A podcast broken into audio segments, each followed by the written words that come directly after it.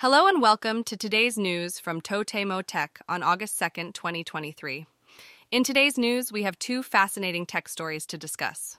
First up, researchers at the University of Maryland have proposed a framework to embed electronic watermarks, also known as watermarks, into text generated by large language models, LLMs. These watermarks are invisible to humans but can be detected by machines. This development could have significant implications for copyright protection and content authentication.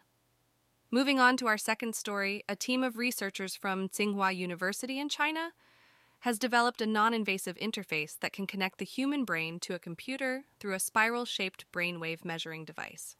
This device, which can be inserted into the ear canal, allows for direct communication between the brain and the computer. The potential applications of this technology range from brain computer interfaces to assistive devices for individuals with disabilities. That's all for today's news from Totemo Tech. Stay tuned for more exciting tech updates in the future. And that's all for today's news. Thanks for listening to Totemo Tech.